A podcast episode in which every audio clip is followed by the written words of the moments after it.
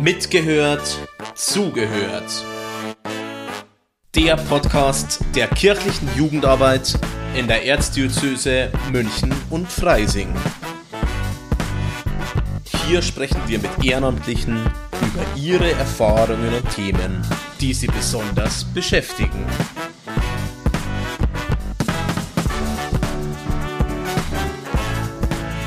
Hallo, ich bin Robert und habe heute die Marina zu Gast. Sie ist bei der DPSG, der Deutschen Pfadfinderschaft St. Georg, und unterstützt Flüchtende aus der Ukraine auf die unterschiedlichste Art und Weise. Danke dir, Marina, dass du dir Zeit genommen hast. Hallo, danke, dass ich kommen durfte. Ja, du, liebe Marina, was ich gerne von dir erstmal wissen möchte, du bist bei der DPSG, aber wie lange schon und was machst du da eigentlich genau? Ich bin seit ich sieben bin Pfadfinderin. Ich bin jetzt 22, also schon relativ lange. Ich leite seit fünf Jahren in meinem Stamm die Kinderstufe, die Wölflinge, die ganz Kleinen. Und bin seit drei Jahren Kuratin, das ist die geistliche Leitung, in den anderen Verbänden eher Geist genannt. Bin da also im Vorstand auch aktiv. Und seit vier Jahren arbeite ich im Diözesanbüro, also in der Diözesanleitung mit. Wölflinge, so heißen dann die ähm, Gruppenkinder sozusagen, oder? Bis zu einem bestimmten Alter. Ja, genau. Das sind die Kinder zwischen sieben und zehn ungefähr. Verstehe. Und ähm, was ich ja mitbekommen habe, ist, dass die DPSG den EJA-Bus ganz schnell gebraucht hat. Den hatte ich ursprünglich für eine Veranstaltung gebucht, aber da war die Anfrage, ja, können wir den haben? Wir wollen nämlich an die Grenze fahren, wo für mich dann klar war, okay, ich schaffe das irgendwie anderweitig, diese Materialfahrt. Aber ihr seid ja direkt an die Grenze gefahren. Ähm, es ist ja ähm, im Februar der am 24. Februar war das, da ist die Invasion der russischen Truppen in der Ukraine passiert, was ja medial auch sehr stark auch berichtet worden ist. Millionen von Menschen flüchten vor dem Krieg und naja, die geopolitische Lage ist gerade sehr angespannt. Naja, es wird auch vom Einsatz von Nuklearwaffen gedroht. Medial kriegt man davon auf alle Fälle sehr viel mit. Und ihr habt da aber eben den Bus gechartert und seid einfach mal an die Grenze gefahren oder wie kann ich mir das vorstellen?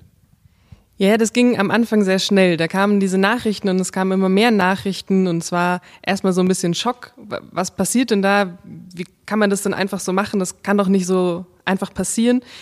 Und dann kam da aber auch ein Tatendrang dazu. Und dann hatten zwei Leute am Anfang die Idee und haben einfach losgelegt und haben Hilfsgüter eingesammelt. Alles, was gerade so gebraucht wurde, haben sich den EJA-Bus geholt, noch ein anderes Auto dazu und sind losgefahren an die Grenze, um da die Hilfsgüter abzuladen, an der Stelle, wo sie wirklich gebraucht werden, wo sie dann direkt von der polnischen Grenze in die Ukraine gebracht werden und haben da Leute eingesammelt, Menschen eingesammelt, die aus der Ukraine gerade geflohen sind und Richtung Deutschland, Richtung München mitfahren wollten.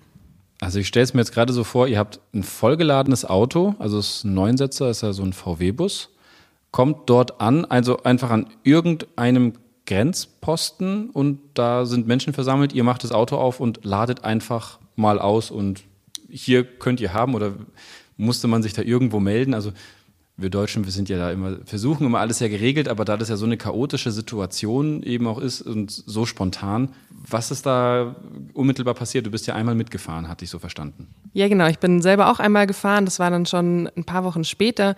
Am Anfang hat man auch da noch das Chaos gemerkt. Das war an der Grenze Chaos und es wurde immer besser. Irgendwann war das Militär eingesetzt. Da waren sehr viele ehrenamtliche HelferInnen eingesetzt und die haben Sammelpunkte eingerichtet, sowohl für Hilfsgüter als auch für Menschen.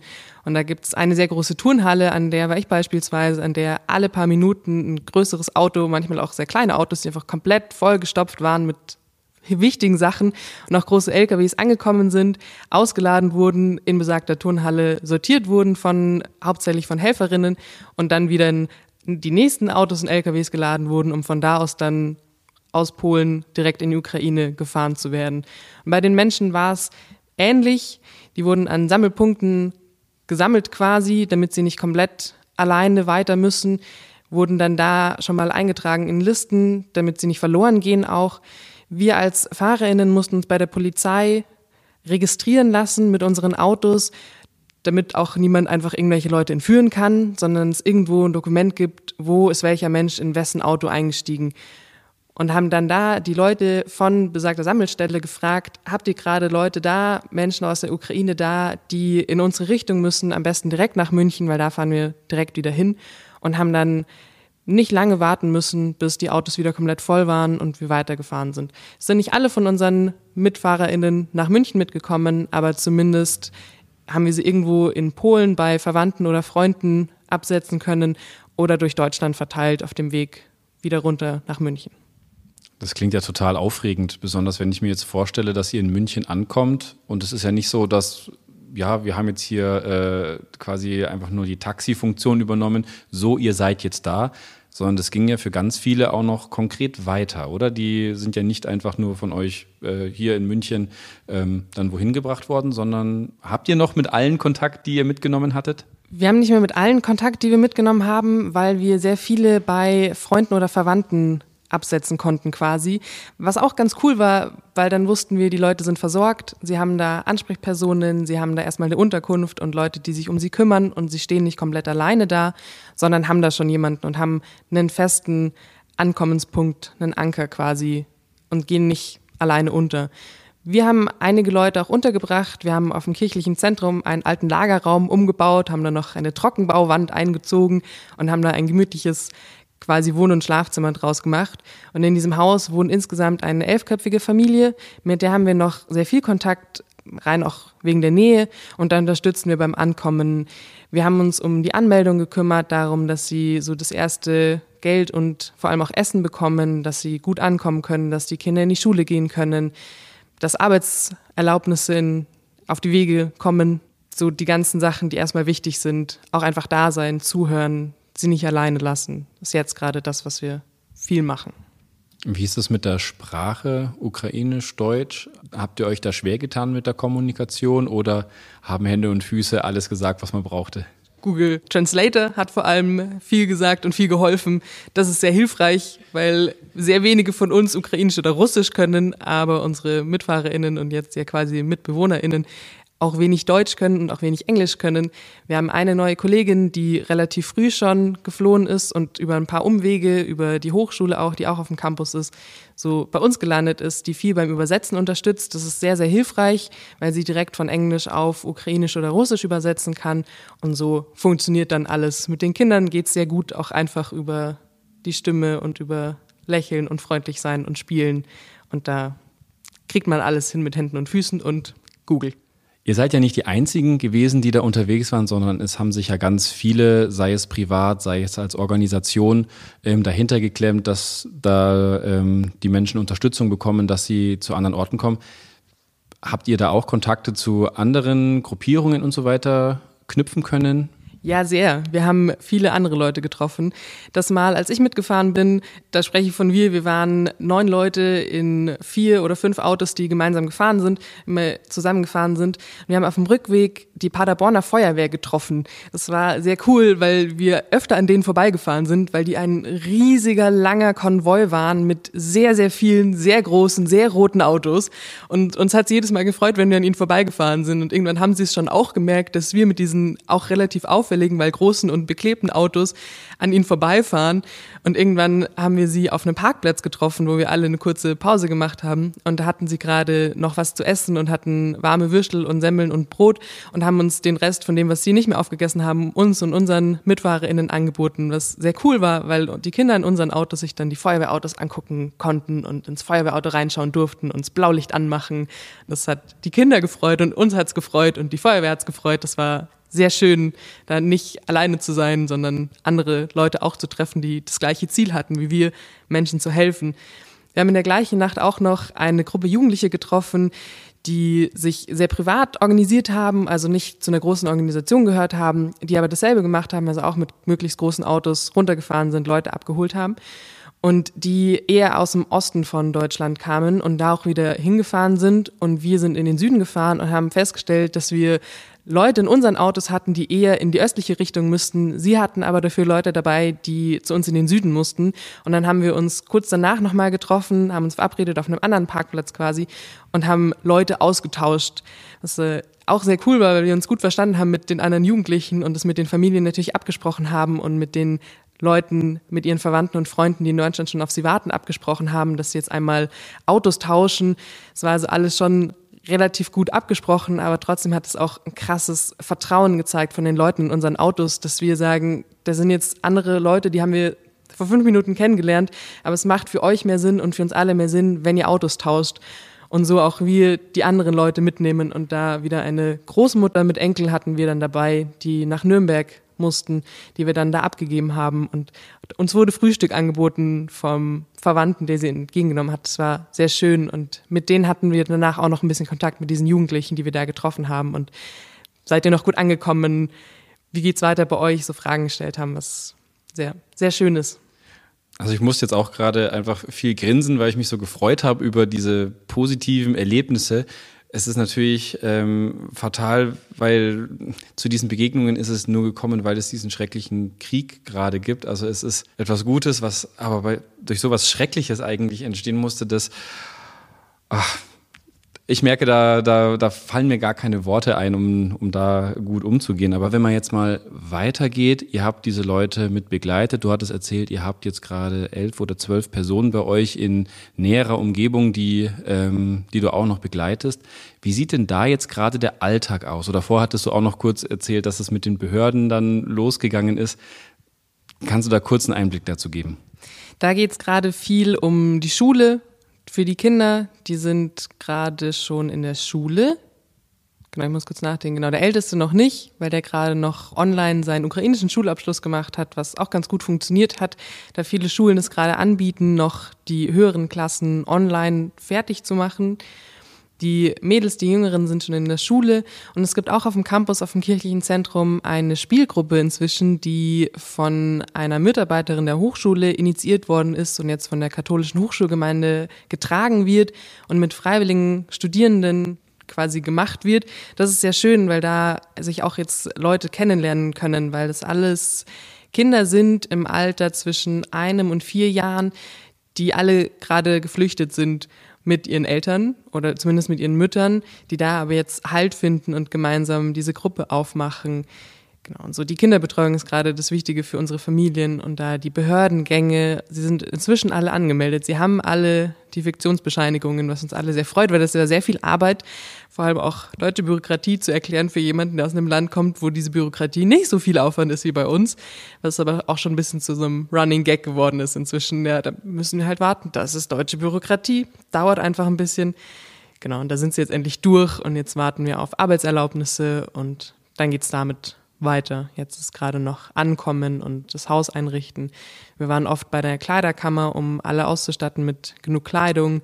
Inzwischen sind sie ganz gut versorgt mit allem und kommen an. Und jetzt geht's auch schon weiter, die Überlegungen, wie lange möchten die Familien da bleiben? Möchten sie bleiben langfristig? Dann sollten wir mal auf Wohnungssuche gehen.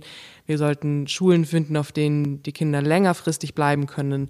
Genau, da mit der Familie sind wir schon in diesen Überlegungen drin. Also das ist toll, wie viel Zeit ihr da aufwendet, ähm, um die Familien da zu unterstützen. Habt ihr selber beim Unterstützen Unterstützung bekommen oder sei, ist es immer noch auf rein ehrenamtlicher Basis, weil motivierte junge Menschen sagen, wir wollen helfen? Hat sich da was verändert?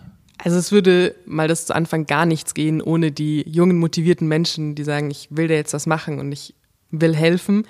Wir haben finanzielle Unterstützung bekommen von SpenderInnen, aber auch vom Ordinariat. Die haben auch unterstützt, vor allem mit den Autos. Da, genau, ohne Geld würde auch einfach nichts gehen. Ähm, allein für Spritkosten und für Automiete und so. Genau. Ähm, es ist, oder es gibt Hilfe-Websites, ähm, wo für deutsche Bürokratieverhältnisse gut erklärt ist, wo man wofür hin muss. Das geht schon gut.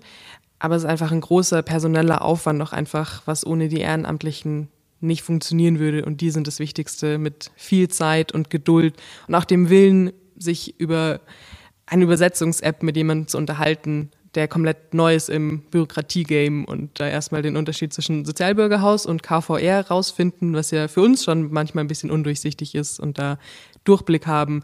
Und inzwischen haben wir Leute, die das jetzt schon zwei, dreimal gemacht haben und gerne unterstützen. Aber ohne personellen Aufwand mit unseren wunderbaren Ehrenamtlern geht gar nichts.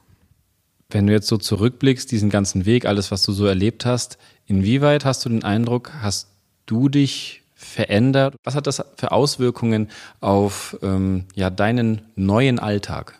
Da ich sehr viel Zeit mit meiner neuen ukrainischen Kollegin, die ich vorher auch schon mal erwähnt, verbringe, hat das einen sehr großen Einfluss, weil wir in sehr engem Kontakt miteinander stehen und da auch über die Familien sprechen. Was kann ich tun? Was kann sie tun? Was brauchen die Familien gerade?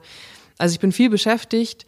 Ich habe gelernt, dass es das, was ich mache, ist gut, dass ich es mache, aber ich kann nicht alleine die Welt retten. Und das war, oder es ist wichtig zu, zu wissen, zu lernen, es ist wichtig, was ich tue und das sollte ich auch tun, weil das kann ich tun, aber recht viel mehr kann ich nicht tun. Irgendwann muss ich auch mal schlafen und was essen, aber ich kann für meine Familien da sein und ich kann für meine Kollegen da sein und da möglichst viel unterstützen und das tun, was ich tun kann, aber es ist auch in Ordnung, mal nicht Nachrichten zu gucken. Aber in der Früh stehe ich wieder auf, gehe ins Büro, sage meiner Kollegin Hallo und freue mich, wenn wir gemeinsam was tun können. Gab es für dich eine Situation, die dir besonders nahe ging? Da fällt mir als erstes ein Gespräch ein mit meiner jetzt schon viel erwähnten ukrainischen Kollegin. Wir arbeiten sehr eng zusammen und haben da auch mal die Zeit, uns gemeinsam hinzusetzen, durchzuatmen, Kaffee zu trinken. Und da saßen wir mal zusammen und haben geratscht. Das war kurz nach ihrem Geburtstag. Ich habe ihr Kuchen gebacken, damit ihr wenigstens irgendjemand hier Kuchen backt. Und wir saßen gemeinsam in der Sonne und haben Kaffee getrunken. Und ich habe ihr ganz viele Fragen stellen dürfen über sie selbst, über ihr Leben, aber auch über diese Fluchterfahrung. Und sie hat sehr offen erzählt und es war sehr schön. Es war ein sehr enger Moment auch. Und da hat sie erzählt, wie schwer es ihr fällt, vor allem wenn sie dann nichts mehr zu tun hat und dann alleine in ihrem Zimmer im Bett ist und am liebsten alles wieder einpacken und nach Hause fahren würde. Und wie schwer es ist, da zu bleiben und zu wissen, hier ist sie sicher. Zu Hause ist es gerade nicht sicher, auch wenn da noch ihre Eltern sind, ihre Katze, die sie sehr vermisst und ihr einfach ihr ganzes Zuhause gerade zerstört wird.